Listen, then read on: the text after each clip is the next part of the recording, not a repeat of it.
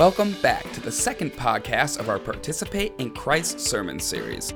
I'm Dan Rambeck, one of the elders at City on a Hill Church, located in Rosemount, Minnesota. Our service is live streamed every Sunday at ten a.m. from our YouTube channel. Join us as Bruce Bentley continues our series with a sermon titled, Discipleship.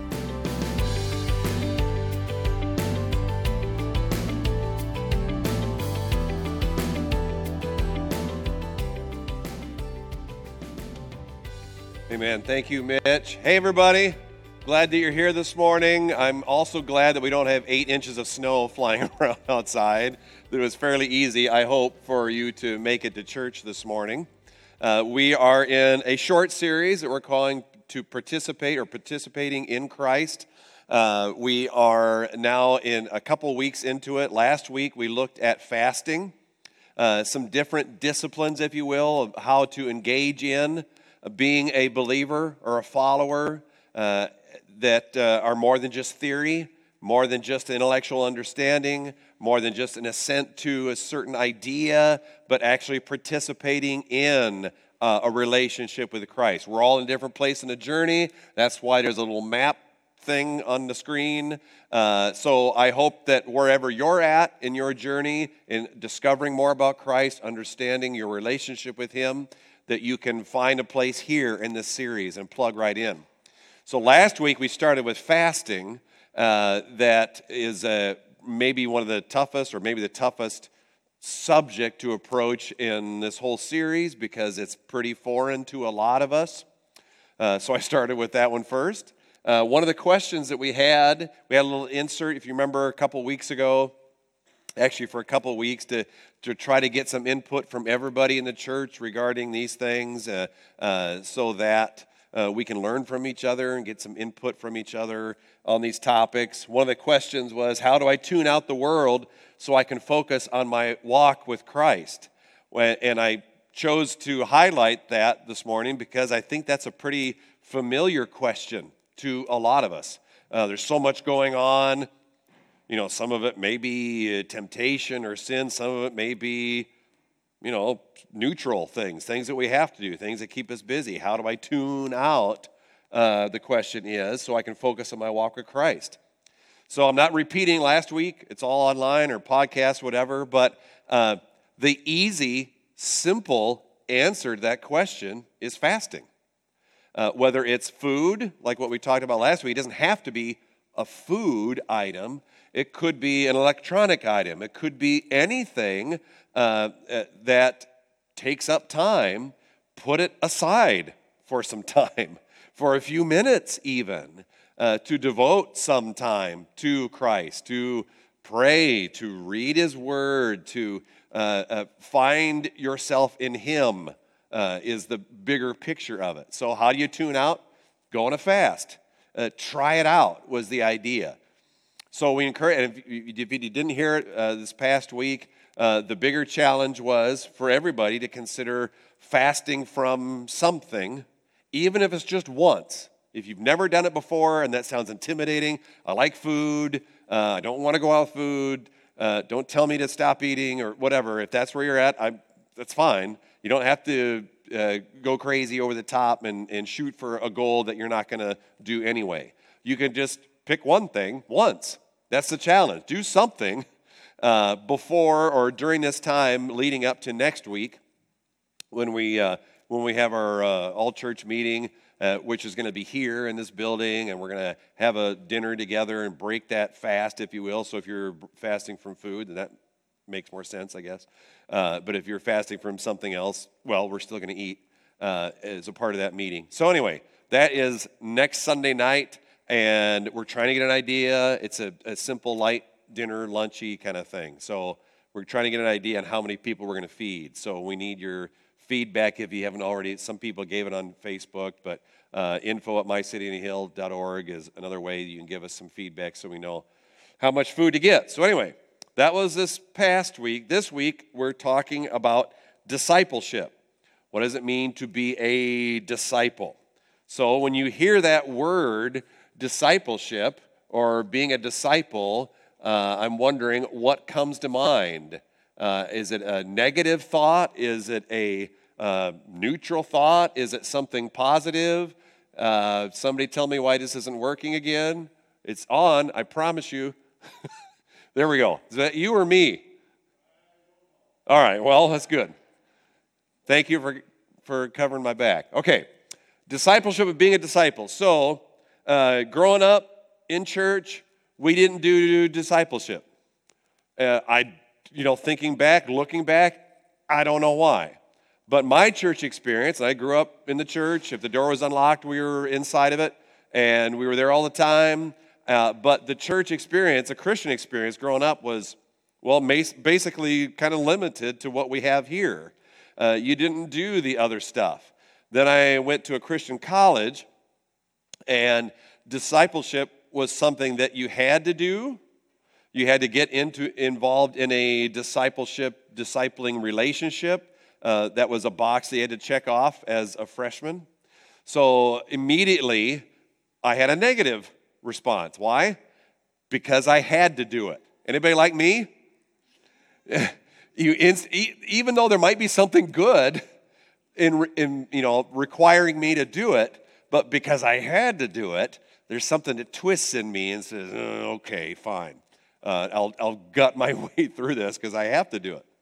So. Uh, You know, my experiences have been either neutral or negative. So great. Why am I even talking about this? Well, fortunately for you this morning, it's not just me. So in just a few minutes, Emily Wernis is going to come up, and we're going to have a little dialogue here and talk more in depth about discipleship. So what I want to do uh, in the next five minutes or so is give us a basic understanding of what's going on in Scripture, and then we're going to move from there. Disciple, or, or being a disciple, uh, comes from this Greek word, mathetes, and there's different um, forms of the word, but and it's translated in different ways. But basically, when we read disciple in the Bible, it comes from that word, and it basically means learner. To be learning something is a disciple. So in its very, uh, in its most simple, informal sense of the word, it just means to learn. To learn something. A disciple is somebody who is learning. Now, in a more formal sense, the Pharisees had disciples, John the Baptist had disciples, Jesus had disciples, as well as other rabbis in, in Bible times. They all had their disciples. So that was more of a formal experience. You know, this is my group of disciples, a rabbi could say, or a Pharisee could say, or somebody else. So that's going on, but there are, there are very distinct differences that we see in the Gospels and how Jesus formed his group of disciples and what he did with them and how he taught them, very distinctly different than other schools of thought or other teachers and their disciples. So just a couple points real quick. One very distinct difference is Jesus chose his disciples. Now, that's different because rabbis and other religious leaders or teachers, uh, they were out there, and uh, those who wanted to learn from them, go to their school, so to speak, they would choose the, the teacher, the rabbi that they wanted. And then we see in the Gospels, Jesus identified different guys in different walks of life, which is also pretty weird. Because uh, they weren't necessarily in the place in life where they were they were seeking out a, a uh, teacher or a leader. In fact, it was quite the opposite. They were from all sorts of different walks of life, backgrounds, uh, jobs, careers, if you will, uh, doing their thing. And then Jesus comes on the scene, and in the gospel narrative, we see in different places, Jesus calls out these individuals And uh, and basically says, I want you to follow me. You're going to follow me. I'm going to do something in your life. Make something out of your life uh, that you weren't looking for, that you weren't anticipating. So it's very different than what everybody was used to. Jesus went out and said, you're mine. I choose you to begin following me. Very different than what anybody else is used to. So you got to read, you got to understand that as you read the Gospels. What he's doing is, is strange. It's odd uh, that he would break into somebody's life and kind of put them on the spot there. And not even not even the, the kind of people that you would expect a religious leader or a rabbi at the time to choose. He wouldn't, like a guy like Matthew, who certainly isn't a standout follower, uh, a standout Jewish guy, uh, somebody that you would think, here's, here's the beginning of the rest of the church, uh, the kind of guy. You would not look at Matthew or any of these guys, really, to see the kind of uh, beginning that Jesus was making in their lives. So that's very different. And also what Jesus calls them to do. So if you were a part of a traditional school, uh, you had a rabbi, and uh, you chose a particular rabbi to learn uh, in the next step of your growth as a person, as a probably as a young adult, uh, you'd go through uh, their curriculum, if you will, what it is that they do, their school of thought. You'd go through uh, th- their approach, and then you're done. You get the basic information, and you go on your way. You're a graduate. Uh, not that different than maybe a lot of, you know, learning experiences today. Jesus' approach to what he was about in this uh, discipleship process was radically different than just come and learn something and go your way. Jesus took these guys who weren't even looking for him. He chose them. He calls them to become a learner, and then that begins this process throughout the Gospels. You know, that's something I never saw, I never realized uh, when I was younger and I was beginning to read the, the Bible, reading, beginning to read the Gospels.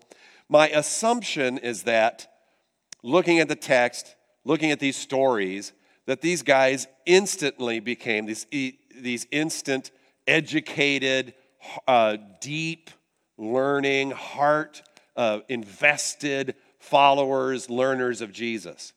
Uh, I don't know why I did that. I, I was ignorant. Uh, I just made all these assumptions uh, that they, maybe I do that with, a, or at least I used to do that with a lot of different individuals in Scripture.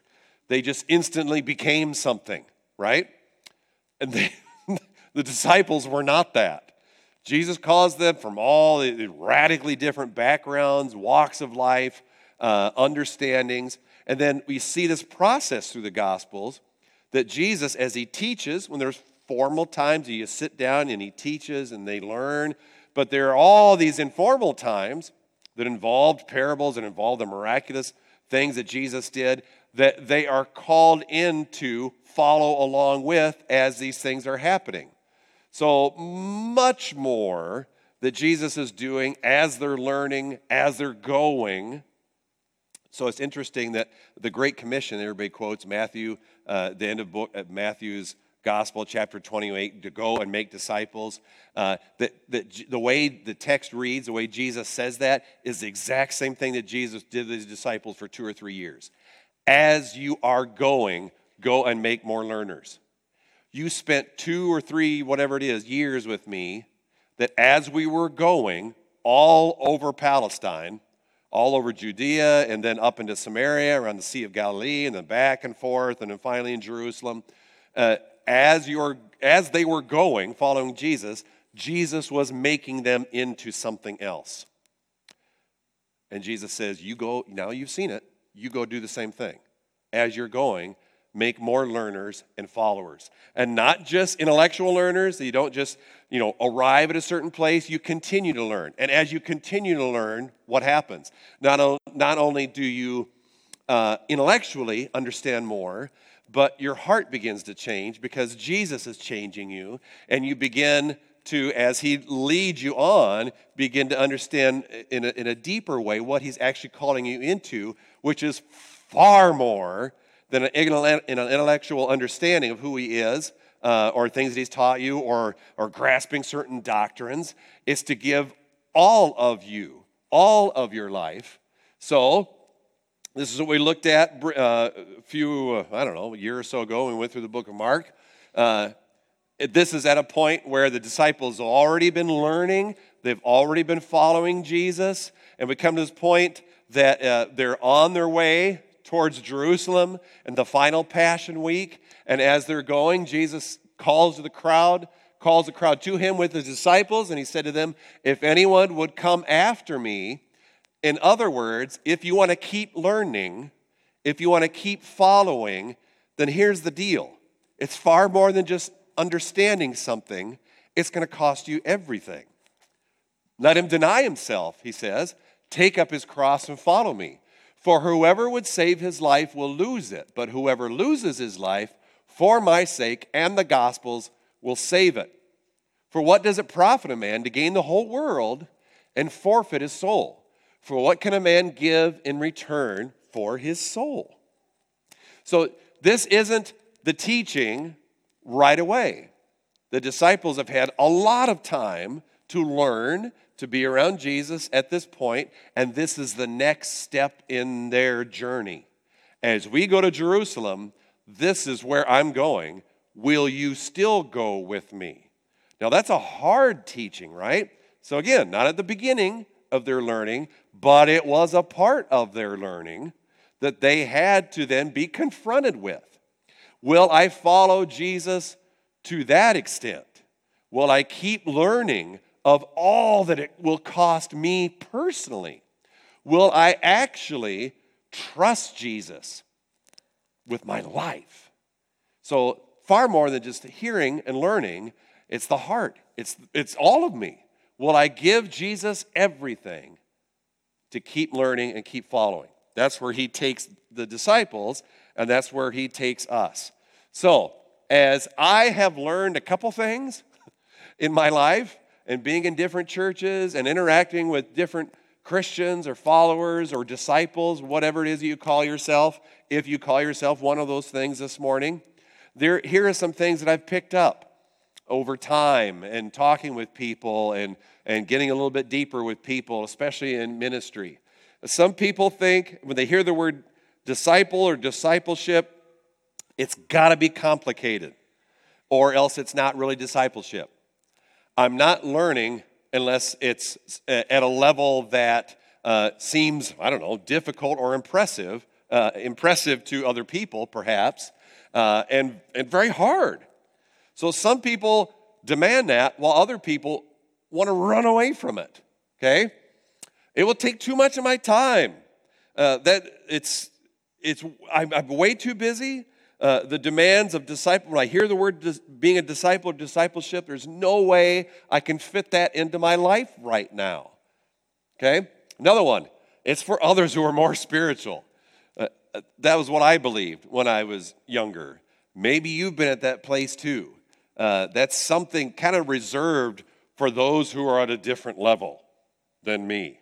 Uh, they like that stuff. They get into deeper things than I do. Uh, so...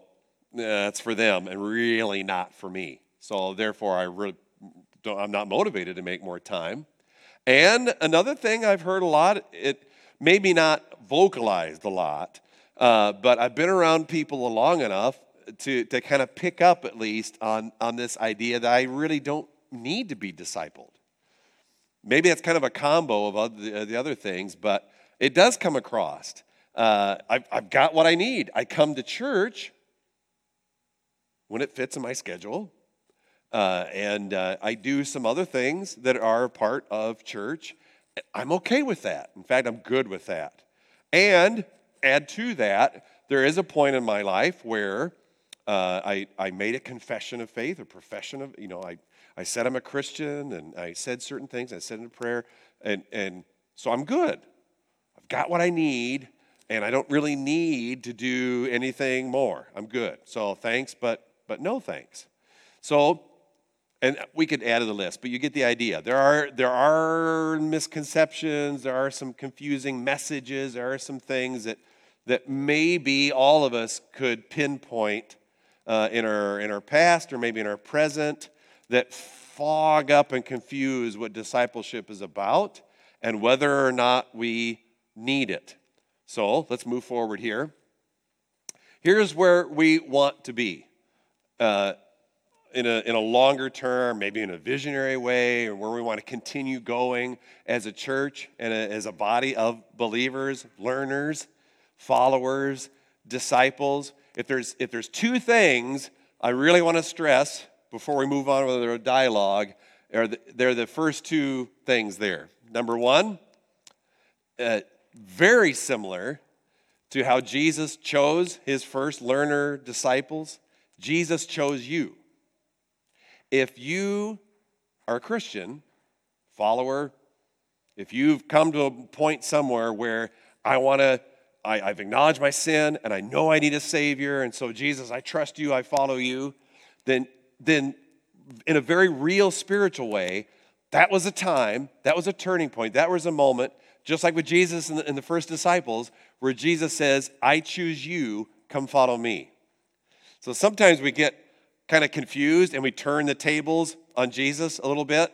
And and even in modern evangelical thinking, we've kind of turned the tables because we tend to think, I chose Jesus, flat and simple, you know, it's it's really up to, to me.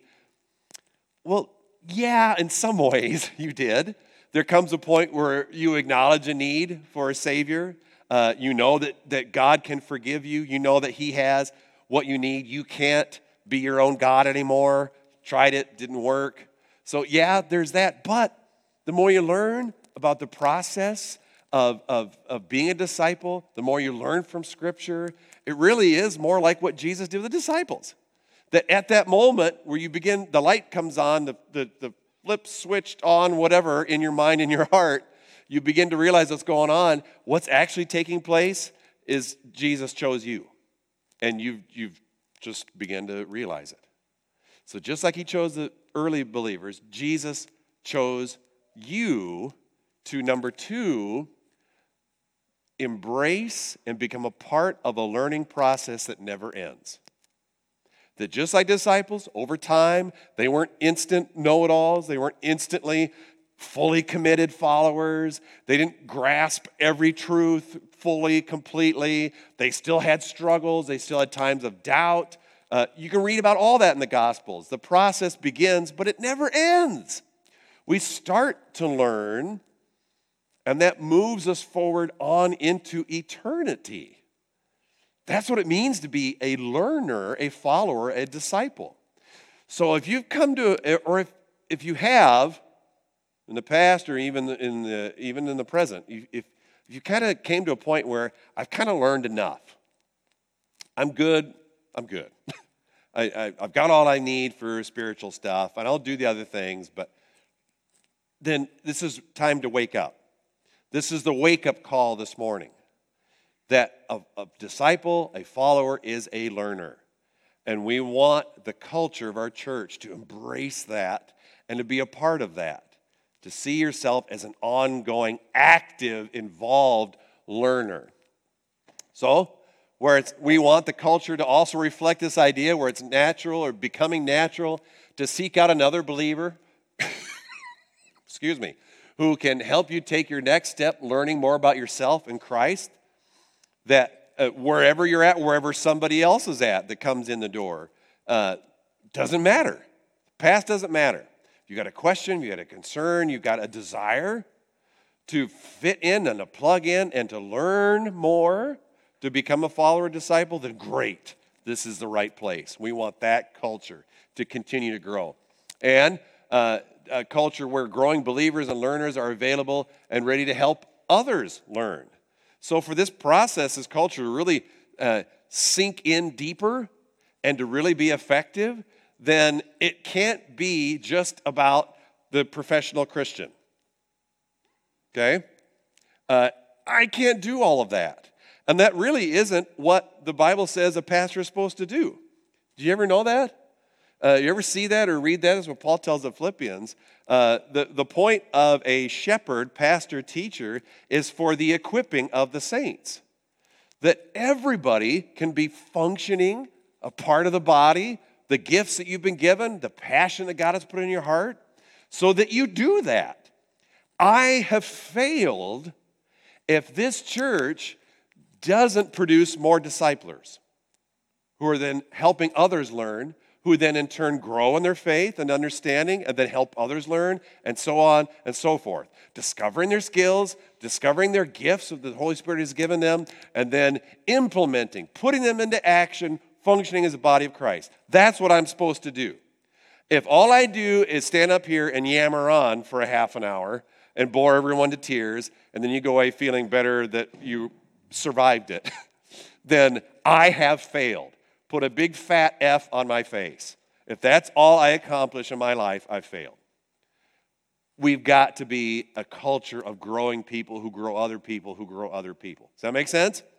That's where I've got to be. That's where we need to be. That's the culture that we want to continue to help grow. So, some comments that you guys wrote down over the last couple weeks regarding discipleship.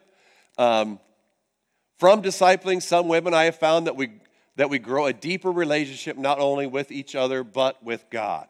That doesn't sound very fancy, doesn't sound very complicated, but that's something that one of you, I'm assuming a woman, wrote down, and how you've discovered something really great about being discipled. Disciple making is the key to the kingdom. Being a disciple, then, making disciples who make disciples, kind of what I was just talking about. I just really copied them. As a new Christian in college, I was really blessed by some women who poured into me. We're going to talk about this, Emily and I, in just a little bit, and a little dialogue coming up here uh, on the significance, the value of even those little things that we do uh, and the way that we make ourselves available with other people. First, someone said, get over your fear of the word discipleship. Learn to listen to someone, to come alongside, to pray with them using God's word, and together search God's word for what he has to say and give. His word never disappoints. I hope you've been there. I hope you've discovering something like what uh, what that individual put. Okay, Emily, why don't you come on up? Uh, this is this is radically new and different for us. We're going to sit on stools, because that's uh, what we're going to do right now. And we're just going to be a little more casual in our discussion. Um, this is Emily Wernis, by the way. Hello, good morning. You see my face every week, so. There she is. Uh, so we're going to have a little discussion here. Are you going to sit there? Yes, there? I'm going to sit. Okay, I'm going to sit over here. Okay. So, Emily, what comes to your mind? I'm going to grab my coffee here. Okay. But you answer this. Yeah. What comes to your mind when you hear the word discipleship? All right. So if you would have asked me that about ten years ago, I picture like this studious environment, right? Like people just like pouring into the word and like this intellectual knowledge-based thing. Um, and just for like super um, holy, um, like theological seminary types, you know. Um, but since then, um, it has definitely shifted. And I would say if you ask me now, Uh, what comes to my mind, um, our faces. Um, Bruce, immediately you come to mind, um, and just, he was my youth pastor starting in seventh grade and walked me through all the teen angst years, um, and you always were just like a presence, and always just even like checking in. Hey, did you have angsty going? Years? Yes. Okay. I mean, doesn't everyone? Yeah. Thought Probably. So. Okay, that's good. But like I picture that when I was in college, there was this woman my senior year named Linda.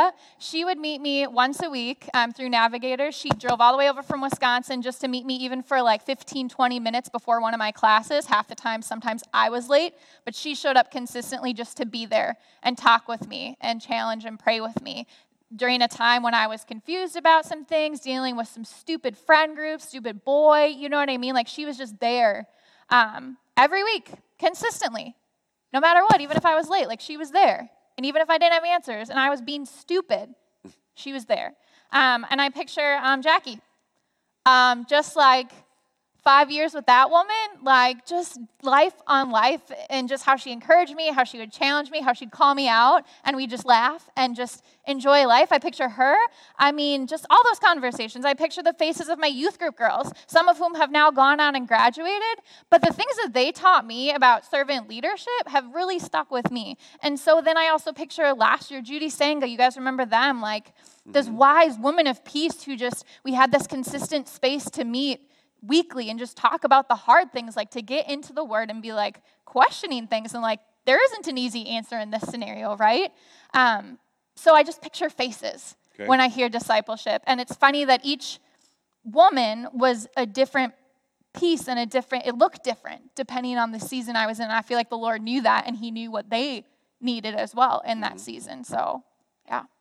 So one of the things we're, or two of the things we're talking about, we're talking about Uh, being discipled And we're also talking about being a discipler, mm-hmm. uh, which is what we, you know, two things we hope to grow uh, in our church. And what I'm wondering is, because you've, you've crossed over from being discipled, mm-hmm. not not you still do that. You still have people speaking into your life, yeah. but you're also a discipler. Mm-hmm.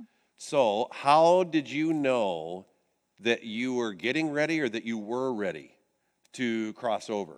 And this is a big deal uh, because that's the commission. We're called yeah. to make disciples. Uh, and intimidating, right? Yeah. Uh, so Paul tells the Philippians to imitate me, the things that you've seen me do, the things that you've heard me teach about, do that with other people. So instantly, when I hear that, whoa, I'd better not be a screw-up, right? Or I think, I am a screw-up. So how in the world do I do I do that? Maybe you don't think I think that, but there are times that I think that.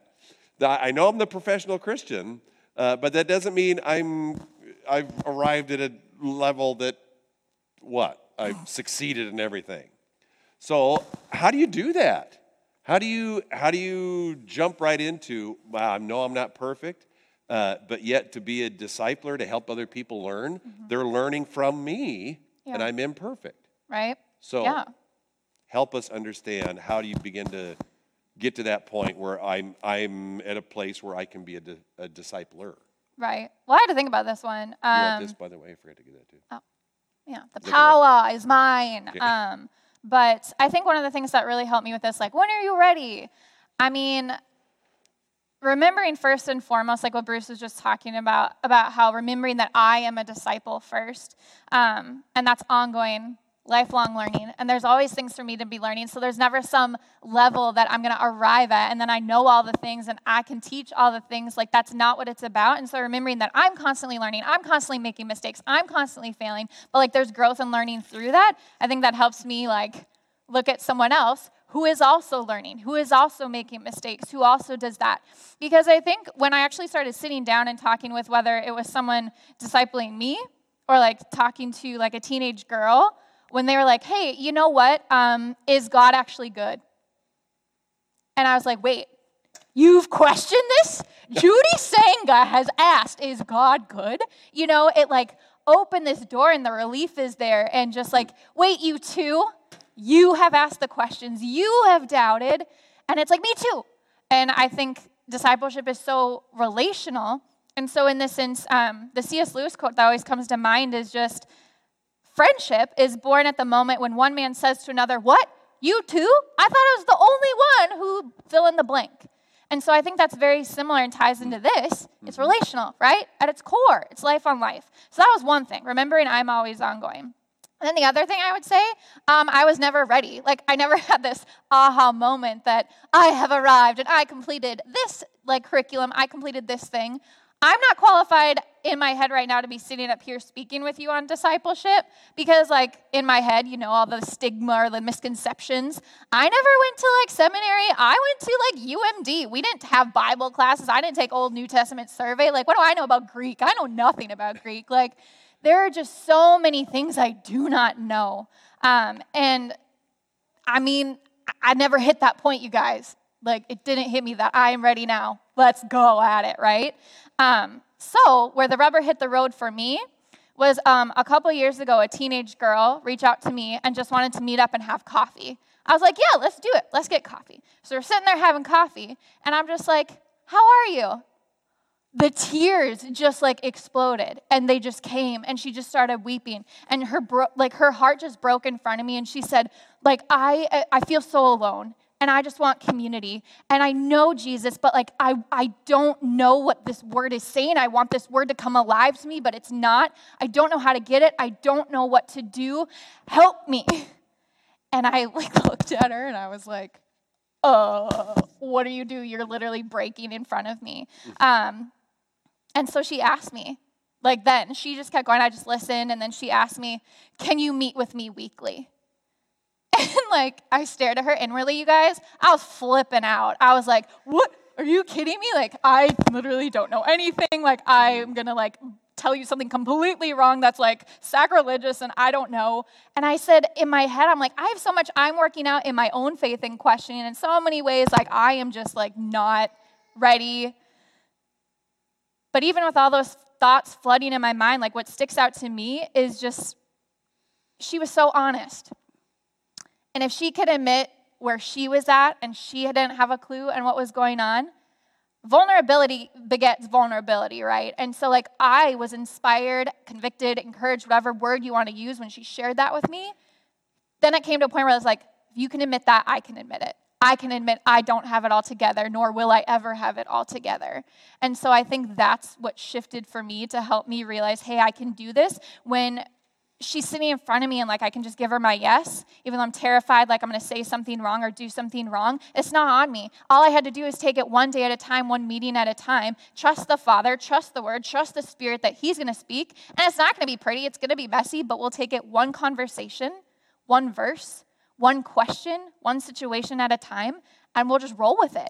Um, so, so that kind of gets into the next question. Hard. So what does it actually look like yeah. if somebody comes up to you after service? Okay, that sounds cool. I I, I think I'd like to do that because uh, you're excited about it, and I maybe that's something I'm lacking, whatever it is. Mm-hmm. So what can that look like? Yeah, so, I mean, really meeting regularly face-to-face, you know. I think even just meeting once is fine. You know, like get the conversation rolling. Um, but literally it was just not like three hours at a time, you know, five days a week. Everyone fill in all the blanks and do all your homework. I mean, there were some things I did that were more intensive and guided, but it's just as simple as getting together, opening the Word, opening a book, and like talking about it. So meeting, if I hear you right, you're saying just meeting once is okay? Yeah. Ah, shocker! Okay. Right? All right. I, I think I can handle that. Yeah. So what resources, what, what are the tools, what are the things that you have used, that, that you would use, maybe you'd recommend that others use? Mm-hmm. Yeah, well, I have done the Essentials by Discovery Ministry um, with Judy Singa, and there are several people in this very room amongst yourselves who have also done it. So it's great. It's more guided if you want something to, not like fill in the blank homework, da-da-da, I did it, check the box, but like if you are more of a guided, I need to write, I need to process, that's a good tool. Um, this other one, Pursue God dot org, um, that is a series of different videos, conversation starters. They're like two minutes, and then they go through some scriptures and some questions following the videos. Those are great ways if you like, I don't know how to get the conversation started with someone, but I have these things. That's a great way to start. That's a wide variety of topics. Oh, my word. There's so many. Yeah. So many. Okay. Um, and then the other one is the Bible Project, which Bruce has talked about before. I find that helpful if, like, I'm going through a book of the Bible with someone and, like, I don't know the big picture, the big things, or the details, or like, how do I bring this back to Jesus? Like, they do such a good do- job of summarizing okay. and helping guide that so we don't get lost in the details of maybe something I don't understand in the book. Okay. So that's a good one, too. There, I mean, we are so blessed with resources that are good. Mm-hmm. Uh, back in the day, we got to go down to the Christian bookstore and pick out a book because there was no internet, you know. And now we're drowning in resources. Now, that doesn't mean they're all good. Mm-hmm. Uh, this is a great place to start. There are tons of other things to use, uh, to rely on, that are free. Mm-hmm. These are free things. There are other really good uh, tools that are free. So if you don't know, if you know, do I trust this one or not, you can always ask around, and, yeah. and we can help with that too. Mm-hmm. Um, so how do you guide the conversations? Well, you gave us somewhat of an idea. Can mm-hmm. you kind of focus that in? Yeah. So sometimes as you start reading a book or a book of the Bible, you get in there and you are digging in and you start to get lost in the details. Like sometimes we lofty stay up here, and those are good times to have that. Um, but two questions um, that I always come down to um, is to keep it simple, but it's not It's not dumbing it down. You're not taking away from the depth of the gospel or different things that the Word speaks. But you just have to remember, it's not like teacher expert, like imparting all this crazy knowledge to a novice. I mean, there's some of the life experience and the wisdom and what you've walked through, what you've experienced, what you've struggled with to be handed down for sure.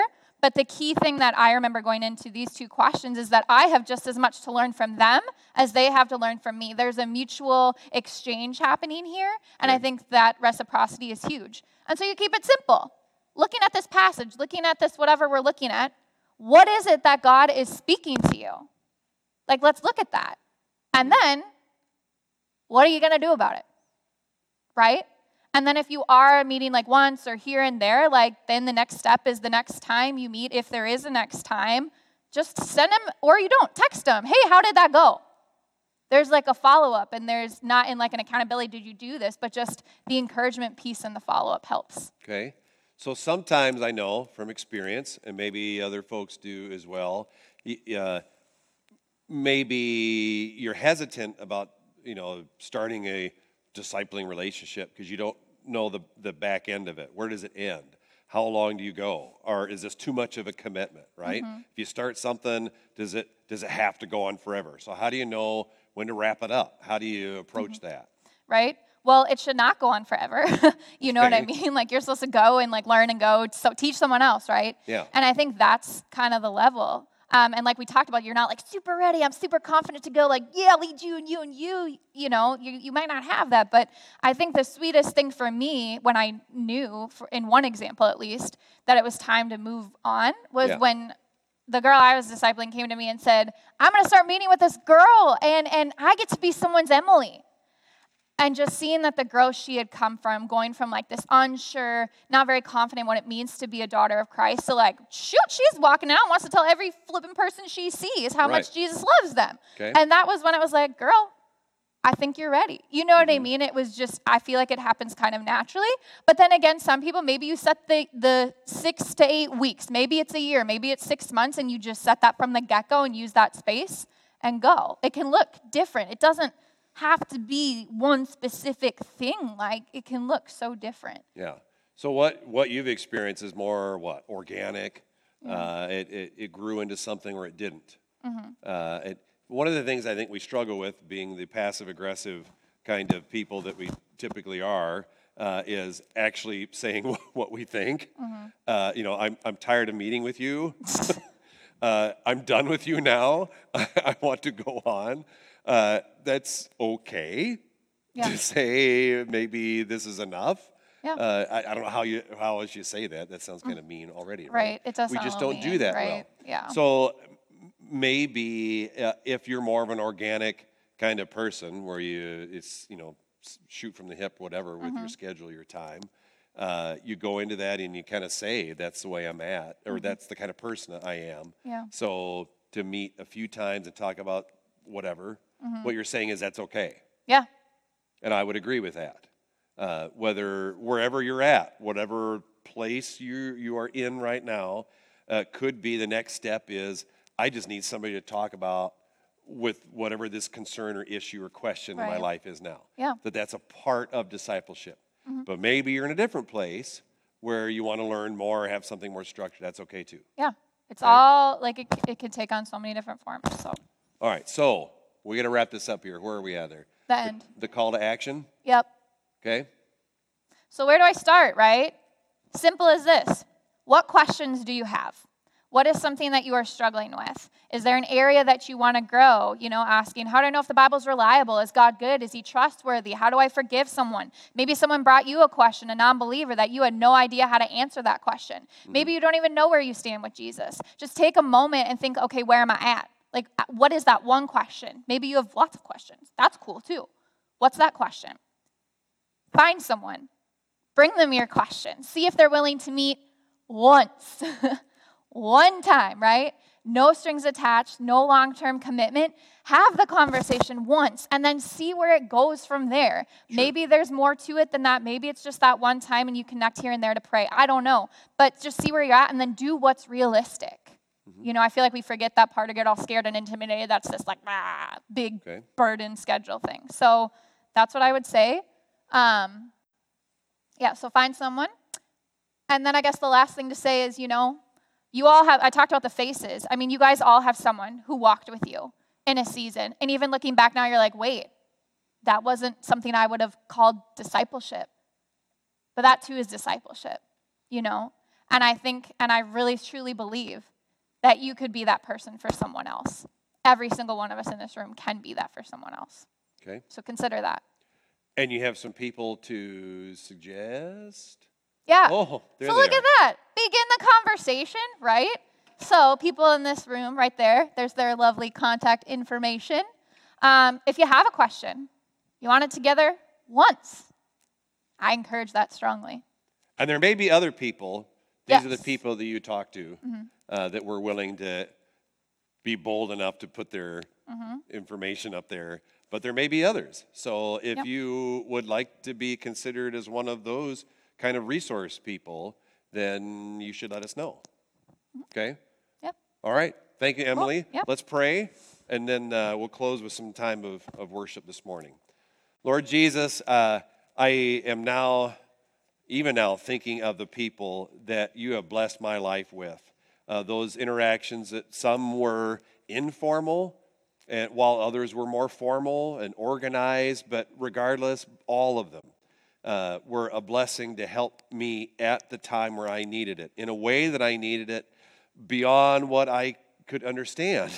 Uh, and the, just the wonder of how you've put it all together, uh, I'm so grateful for. Uh, Lord, uh, warm in our hearts again a response to you, a response to the grace that we have uh, known and received from you, Lord, uh, to be that person for someone else. And uh, Lord, where there are questions or where there are struggles, uh, where there's confusion, uh, where there's a need, whatever it is that's going through our minds right now, uh, Lord, connect us with those people. Maybe the people on the screen, maybe someone else, uh, someone that you've put here right now for such a time as this, for the question, for the need.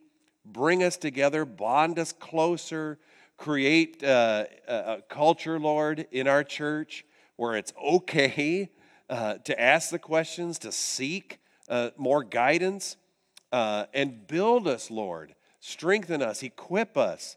Prepare us to, to reach out and also to respond. Uh, Lord, build your church in that way, we pray. In Jesus' name, amen. Thank you so much for listening. If you're looking for more of our sermon series, we have two previous podcasts to check out, Finding Jesus in Ecclesiastes and Tomb Runners. For upcoming events, check out our website at my city on a hill dot org.